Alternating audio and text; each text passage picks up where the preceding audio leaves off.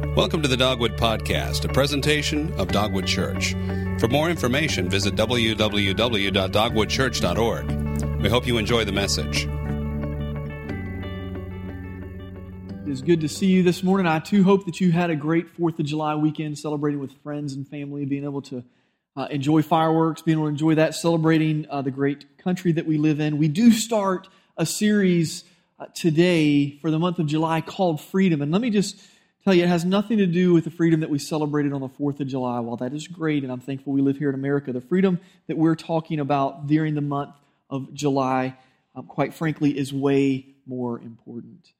Um, so we'll get there. We'll help explain what that means. But let me ask you this. How many of you enjoy a good story or a good movie? Anybody? Man, I love a good story, a good movie. I've shared this with you before. I only like, like happy ending stories, right? You know what I'm saying? Like ones where things don't go bad. It drives me crazy to watch a movie where it, life's hard. I get it, but people are doing whatever they're doing and they all die at the end. It's like, man, what in the world? Life is hard enough. But the great, the great um, storytellers, the great movies, they're able to, to, to suck us in. And again, I like them. I call them 80s movies. All right. You know, in the 80s, at least the way I remember a lot of the 80s, all the movies ended well. The nerdy kid got the girl, right? And it, was, and it all ended up well for them. It's, it's the, it was the 80s stuff. That's the stories that I like because life is hard enough as it is. You know, I wonder though sometimes if you and I try to live life as if we're in an 80s movie. You know, I mean, we recognize that life is hard, right? But I think some of us let me say it this way I know sometimes I try to push the, the, the hard stuff in life, try to push it aside and cover it up and not really deal with it, not really allow God to deal with it. I mean, here's, here's what I mean. We cover up our scars, both physically and emotionally, so that no one can see the damage that's been done to us. Because we're afraid that as we start to show who we really are that someone may not really accept us. We come to church trying to look squeaky clean for everybody, when in reality, we spent the 15 minute drive to church lecturing our kids, not just lecturing them, yelling at our kids, and maybe holding them a little bit to a higher standard than we should. But when we get out of the car and someone says, Hey, how you doing? And you paint that smile across your face and you're like, Man, things are great. They couldn't be better. I'm loving life. My kids are wonderful, right?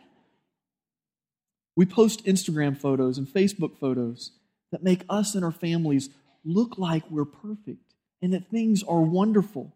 When in reality, things aren't good with your spouse. You spent yesterday fighting with them, or whatever it is that may be going on. Things are hard. We drive nice cars and we wear trendy clothes. Why? So that the folks we know will let us be a part of the cool kid crowd. We all remember that, right? In high school, there was the cool kids. Everybody wanted to be a part of them.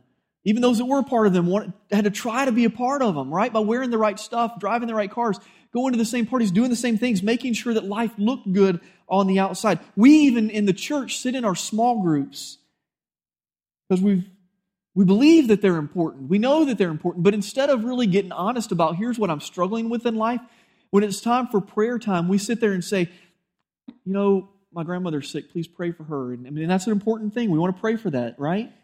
But we don't share about, hey, I'm struggling with this addiction. Why? Because we're afraid that people will look at us. And just like I only like 80s movies that end well, we're afraid that people will, will turn us off, to, to tune us out when they see that, oh gosh, things aren't really perfect in this person's life. And that, that creates really a burden on us, yes? For those of you that have ever tried to live that way, there's a huge burden because it's hard to keep that facade up. It's hard to keep acting like everything's just okay. The good news is this is we don't have to live that way anymore. We don't have to live a life wearing masks pretending that we're not burden, pretending that we don't have guilt and shame, that, that feeling that we don't measure up. There is good news. You can have freedom from your past, from your present, from your enemies, from your memories, from your struggles, from yourself. There's hope. And the hope is this is that there is a God out there that loves you tremendously. Not the sanitized you where you've kind of washed the outside, but the real you. He wants to take you and he'll transform you and he will free you from the burden of guilt and shame. And that's what we're going to be looking at this whole month. This past week, our staff, we're starting to relook at what we're doing in evangelism because you realize that there's lots of people in our community within a 15 to 20 minute drive of our church that, that there's people that don't go to church anywhere. There's people that don't know who Jesus is. And, and if they stay that way, if no one ever tells them about who Jesus is, they will die and spend an eternity apart from God. And listen, church, that's not acceptable. And so we as a staff, we're starting to look at that and go, all right, what is it? I mean, not that that's new information for us as a church staff, but we're relooking at what is it we're doing to help share Christ and to help us as a church reach out. Well, we were, we were starting that discussion this past Monday. We were listening to a sermon on evangelism, and the, the, uh, the speaker quoted Hudson Taylor. He says this All of God's giants were really weak men who believed that God would be with them. See, people, Hudson Taylor had it right. He understood it wasn't that we've got to make ourselves strong, we've got to clean ourselves up, and we've got to take care of all of our problems, and then God would use us. No, no, no, no, no. It's that God will use us even in our weakness. In fact, that's the way we're supposed to operate.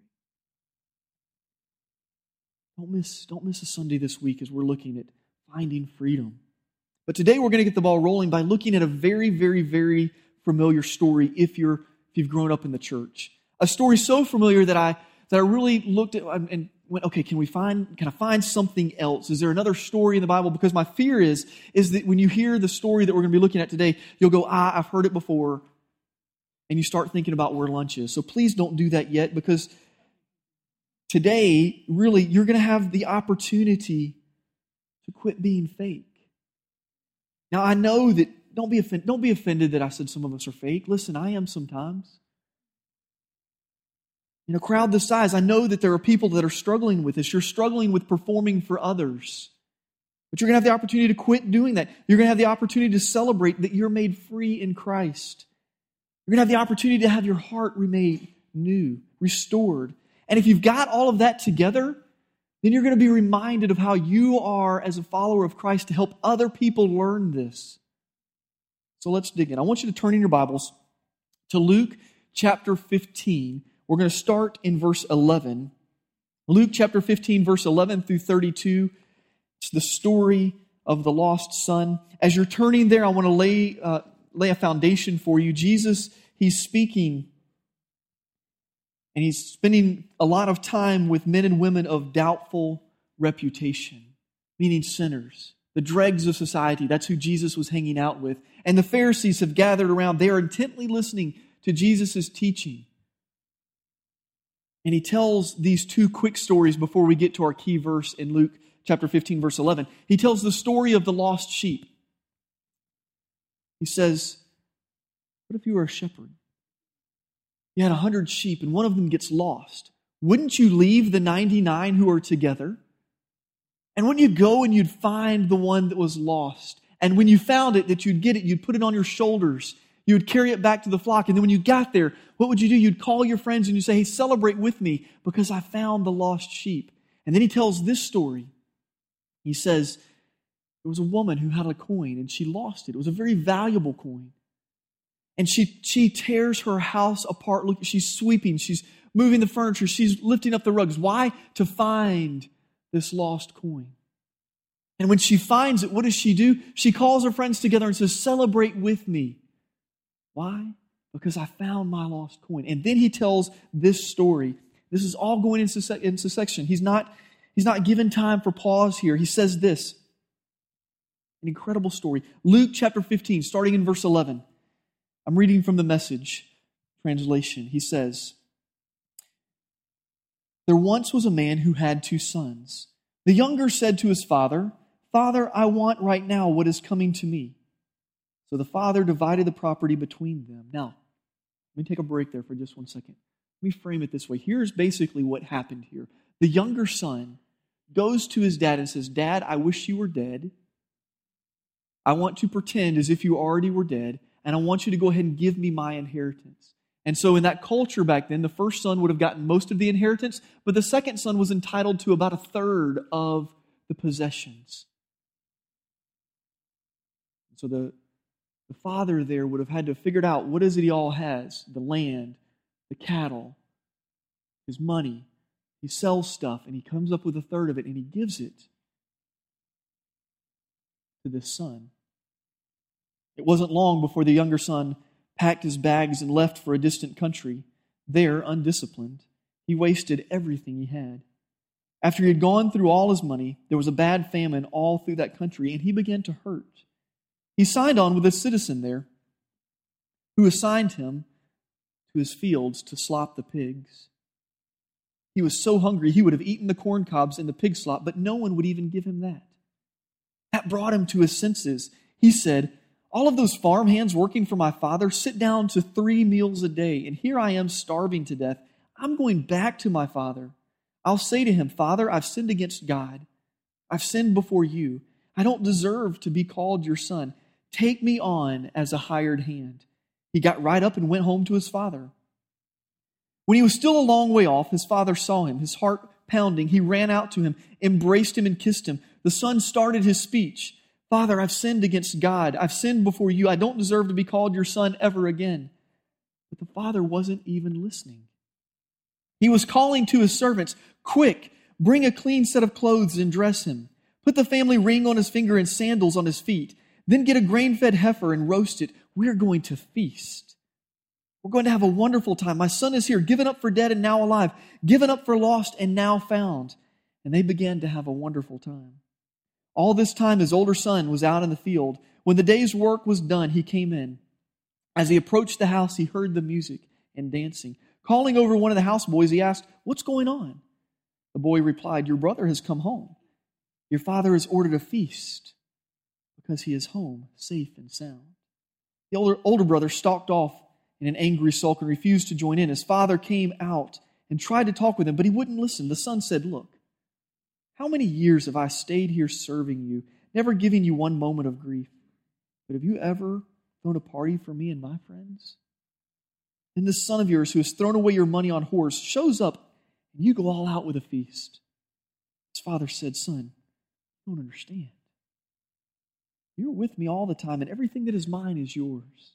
But this is a wonderful time, and we had to celebrate. This brother of yours was dead, and he's alive. He was lost, and he's now found. What an incredible story. What an incredible story. Sermons, book series, studies have been written on the different characters in this story. But today we're going to focus on really, I think, the main character in this story, and it's the Father. We're going to learn some things about the Father here. Why? Because it's through God the Father that we have freedom. He is the one that really heals our brokenness. He is the one that will restore us. We're gonna we're gonna dig in here. What is what's the first thing that we learn from, about God the Father in this story? It's this: we learn that God immediately runs us when we simply turn towards Him. God immediately runs to us when we simply turn toward Him. Now, listen, this part of the story, it would have been a surprise for the Jewish leaders of Jesus' day.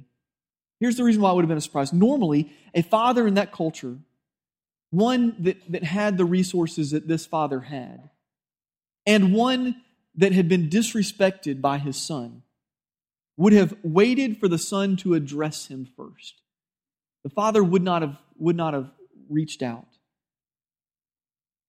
He would, wait, he would have waited to see is the son going to show me some kind of indication of respect? We see in verse 20 that while he was still a long way off, the father ran. The father ran. It would have been a surprise to the Pharisees, the Jewish leaders, for another reason. You see, there was a similar story that was told in Jewish tradition. But in that typical Jewish story, the father rejects the son. And I'm sure the Pharisees listening to Jesus when he started said, Ah, I know the story. I know how this is going to end. But Jesus throws a curveball and says, No, no, no. The Father here represents God the Father, and he runs to meet the Son. Listen, to help us get perspective on this even a little bit more, it was okay in the ancient Jewish world, read the Old Testament, that a son like this, you know what the father could have done when the son said, Hey, I wish you were dead, please give me my inheritance? The son, the, the father could have said, You're a rebellious son, I'm going to take you outside and I'm going to throw stones at you until you die. Yet, the father that Jesus wants us to know, he wants us to know that he's a father that has exceptional compassion.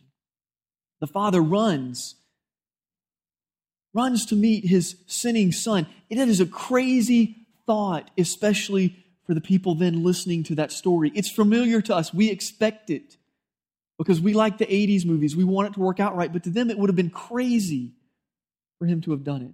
The father who represents God, in order to run, would have had to have hiked up his robe. Anybody ever tried to run in a robe? I mean, I did a couple years ago, not because of this sermon. I thought about doing it again just to remember. But I've got a wintertime robe that I'll put on every once in a while when it's cold outside and I've got to take the dog outside. And every once in a while, our dog Zoe will decide that, hey, I'm going to run off. And so you have to go chase after her a little bit, especially when she was younger. And I had to get the robe and pull it up so that I could run after her. It was not a pretty sight for anybody watching. Wouldn't have been a pretty sight back then. But not only would it not have, or wasn't a pretty sight back then, that would have been a, just a, a no no for a father of status to have shown his legs and run after a son who had done what? I said, I wish you were dead, Dad. Jesus wants us to see here, though, that this Father who represents God doesn't care what others think. His love was so great that he went running, running, sprinting to his son to embrace him. Listen, God is waiting for you just to turn towards him. Listen to the following verses. James chapter 4, verse 8. I don't have these on the screen, so write these down. You can look them up later, but let me read for you. James chapter 4, verse 8. The first part of that verse says, Come near to God, and he will come near to you. Verse is teaching us all you got to do is come, start to come near to him, turn towards him, and God will come near you. Lamentations chapter 3, verse 57. Lamentations 3, verse 57.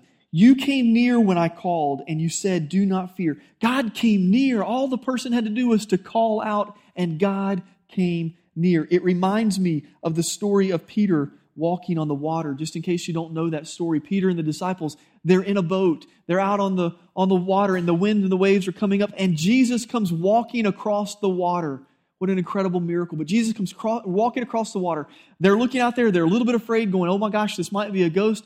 And Jesus says, Hey, don't be afraid. It's me. And Peter says, Hey, listen, Jesus, if it really is you, I want to get out of the boat and walk towards you. Jesus says, Okay, come on. Peter jumps out of the boat, starts walking across the water, but then he gets distracted at all the wind and the waves and he starts to sink. And in my head, the story looks like this Jesus is still a long way off. And as Peter is sinking, he cries out and says, Lord, help me. And Jesus is, boom, immediately there. And he pulls him out, and they get in the boat, and everything is good.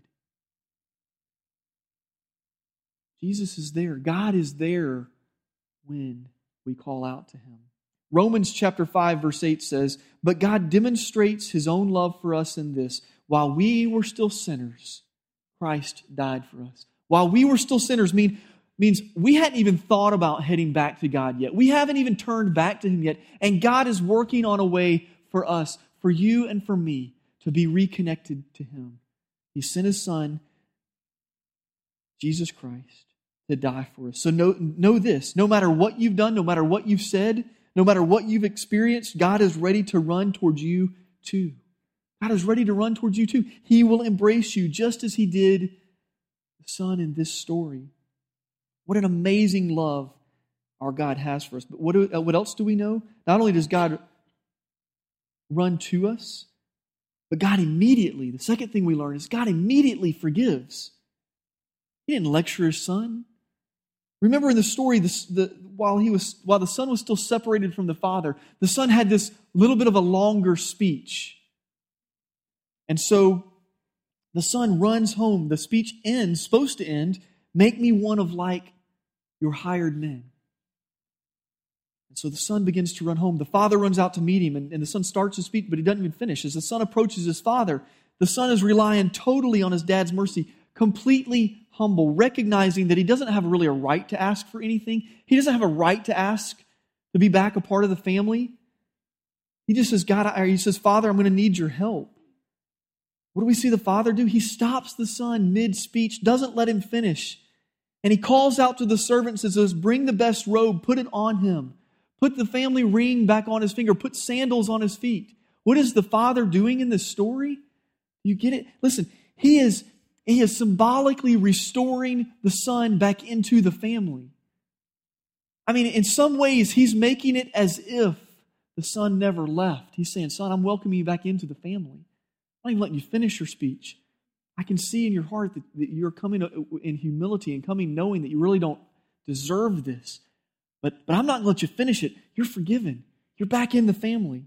This is the picture of what Jesus does for us when we choose to follow him. The scripture says he takes our sins, which are like scarlet, and he washes them whiter than snow. When we become followers of Jesus, our sins are forgiven. We're made right with God, and we are called children of God. 1 John chapter 3. Again, write it down, read it later.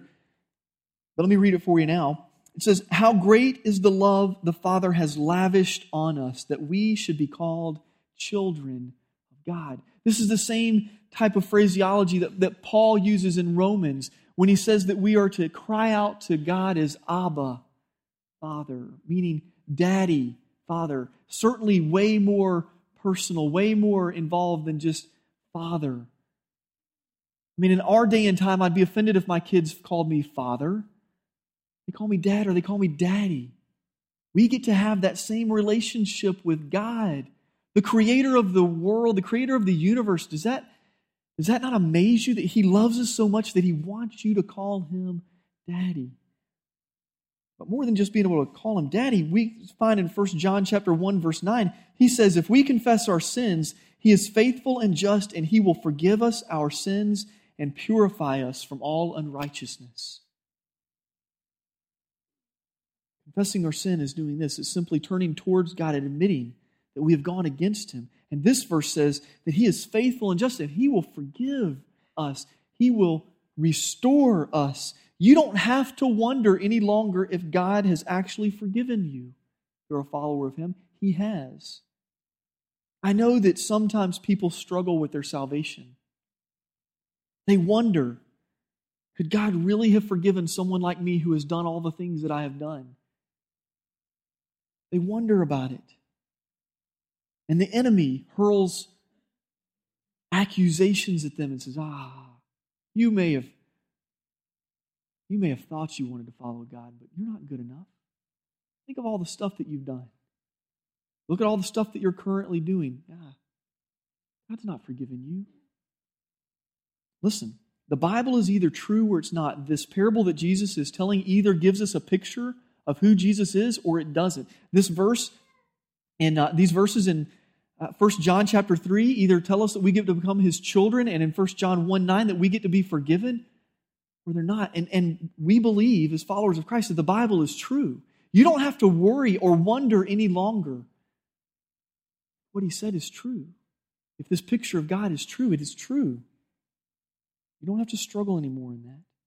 So we've learned that God will run to us, run after us, run towards us while we're still a long way off. We've also learned that God forgives us and restores us immediately. But the third thing we learn is that God throws a coming home party for us. Have you ever been away from home for a period of time and you come home to a party?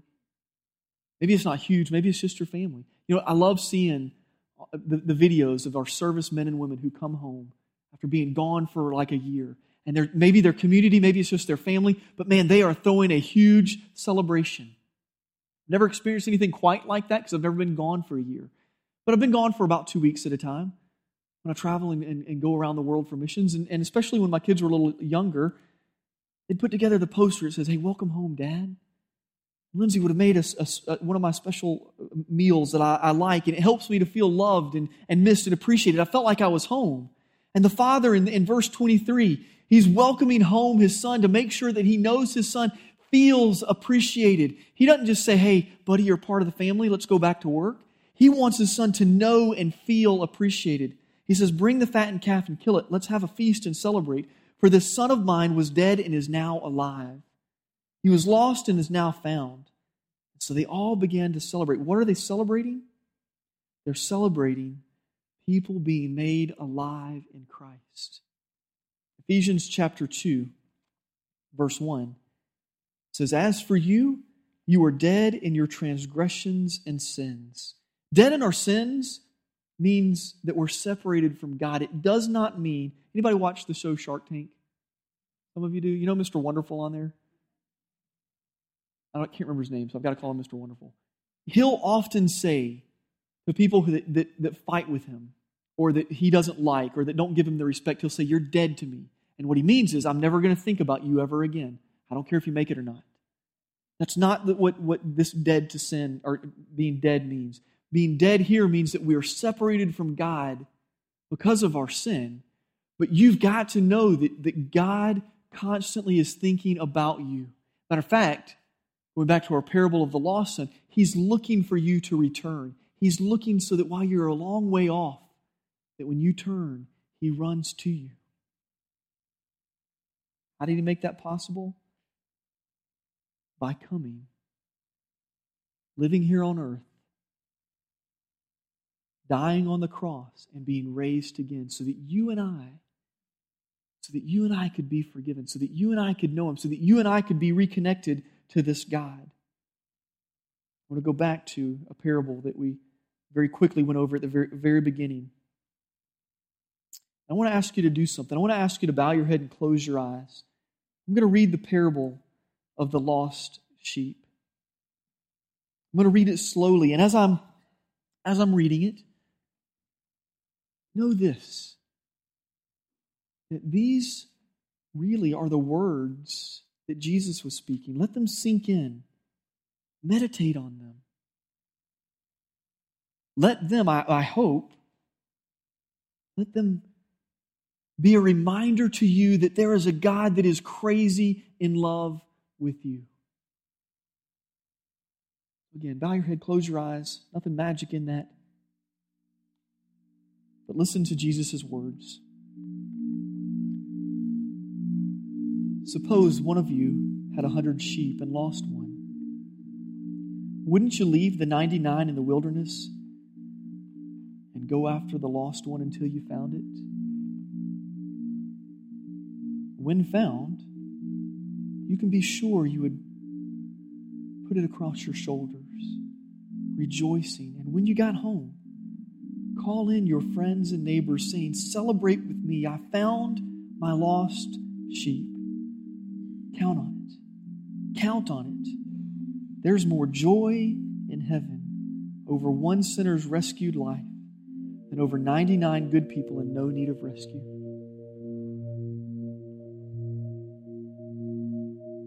Listen, there's at least two groups of people in here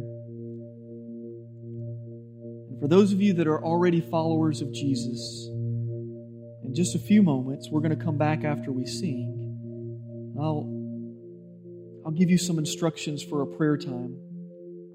So, for the next few moments, be praying for those around you that maybe don't know Christ. But I want to speak for the next minute or so to those of you who do not yet know Christ. Maybe you've grown up in the church. Maybe this is your first time being at a church, but but maybe it's the first time you realize that there is a God, there is a Heavenly Father who is ready to forgive you, who is ready to run out and meet you, ready to restore you, ready to celebrate with you. And if, if you've realized that today and you want to choose to follow God, you want to turn towards Him so that you can experience being made part of God's family. Tell God something like this in your own words Lord Jesus, to the best that I understand it, I ask you to come into my life to be my leader.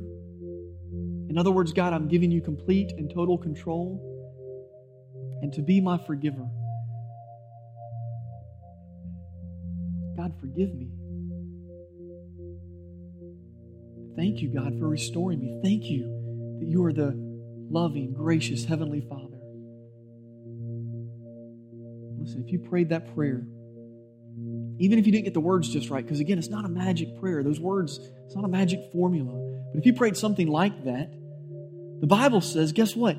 God in heaven is celebrating right now, and we want to celebrate too as a church. We want to help you on your journey of following Christ. And so, on that communication card that, that Pastor Jay spoke of at the beginning of the service, on the back of that card, there's a box that says, I'm choosing to follow Christ today, choosing to follow Jesus.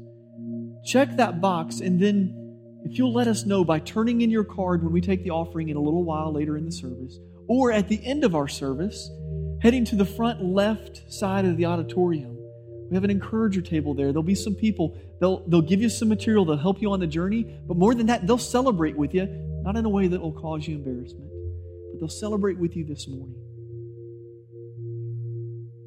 Father, thanks for hearing our prayers. Thank you for bringing us salvation. And it's in your Son's name we pray.